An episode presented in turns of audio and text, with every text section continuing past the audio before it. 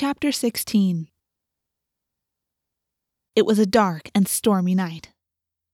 Sorry, I've always wanted to write that. But it really was a dark and stormy night. Where is Jake? I asked as we all got together down the street from Chapman's house. Everyone else was there. Cassie and Marco were wearing raincoats, although it hadn't started raining yet.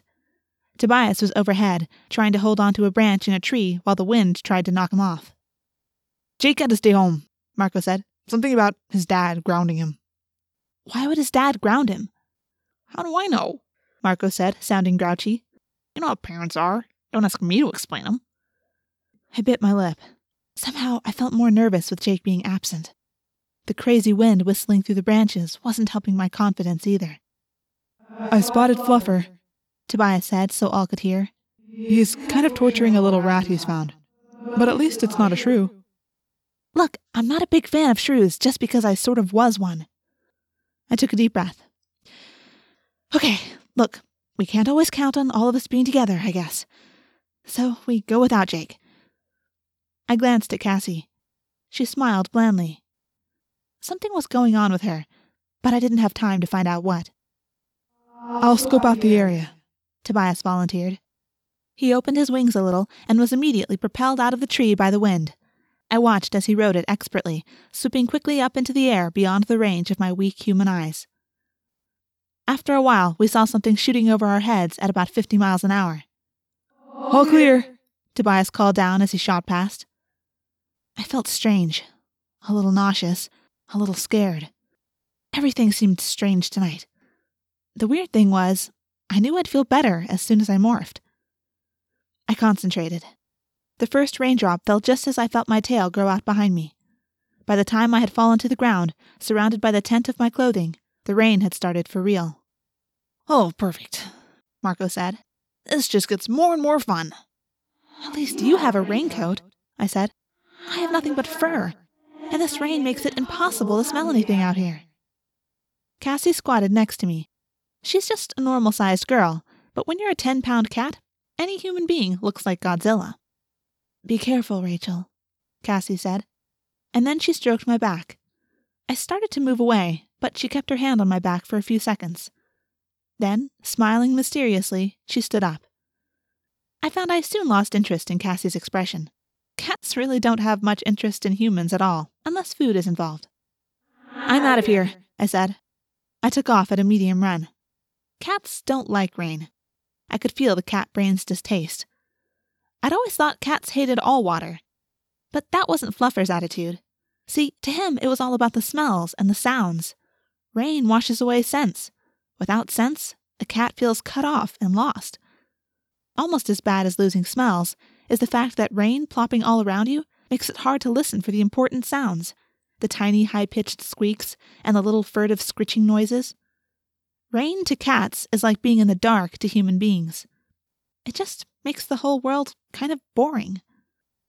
So I ran toward the kitty door, actually looking forward to the friendly smells and sounds of home. At least, that's what Fluffer was thinking. I was still wondering why Jake hadn't come. And I was wondering if it was some kind of bad omen. There was a bad feeling over this whole mission. I knew my way around the Chapman home, both as a cat and as a human, and I was pretty sure I knew the routine. Last time Visser 3 had made contact right at 8 o'clock. If Visser 3 communicated with Chapman at the same time every night, then I had arrived right on schedule. Chapman was sitting on the couch, same as last time. And, just as I'd hoped, at three minutes till eight, he stood up and headed down toward the basement. My whole plan was to go down there with him. I remembered the layout of the little secret room. I remembered the desk. I knew if I could somehow follow him down without him seeing me and then get under the desk, I would be invisible to him and to the Visser 3 hologram. The problem was that the whole plan counted on Chapman not noticing me. He headed for the basement door. I fell into step right behind him. The trick was to stay just inches behind his feet. From there, he couldn't see me. But I had to watch his feet closely. If he hesitated, I could plow right into him. That would be a very uncat-like thing to do. He walked. I kept pace perfectly, just behind. He headed down the stairs. I figured this part would be easier. When people walk downstairs, they usually look where they are going. they don't turn around and look behind them. But one sound, one clumsy move, and I was finished. We reached the bottom of the stairs. Suddenly, Chapman stopped dead. I leaped behind the couch. He looked around like he'd heard a noise. Or maybe he just sensed something. I froze. I didn't move a muscle. He started on toward the door. I fell into step behind him again. So, what's happening? I nearly had a heart attack. My tail puffed up. My back fur went straight up. I almost bolted. Chapman stopped, and I nearly got entangled in his legs. His left foot moved. I dodged. He backed up a little. I squirmed out of the way. It's me, Jake. What's going on, Rachel? Jake? Chapman opened the door of the secret room. He stepped through. I was right between his monstrously big feet. If he happened to glance down. But he didn't. He didn't, and when he turned to shut the door behind him, I bolted for the desk. I jammed my body as far back in the dark corner as I could. I'd made it. Barely. I was alive. So far. Rachel, can you hear me? Jake, where are you? You scared me half to death. Are we okay? He sounded concerned. Me, I was just angry. What do you mean, are we okay? I yelled silently. Where are you? Well, I'm kind of on you. On me? Jake, this is not the time to be playing jokes. Chapman sat down at the desk, his feet pushed beneath the desk, just narrowly missing me as I once again dodged nimbly out of the way. Sorry, I can't exactly see. I kept my eyes focused on Chapman's feet.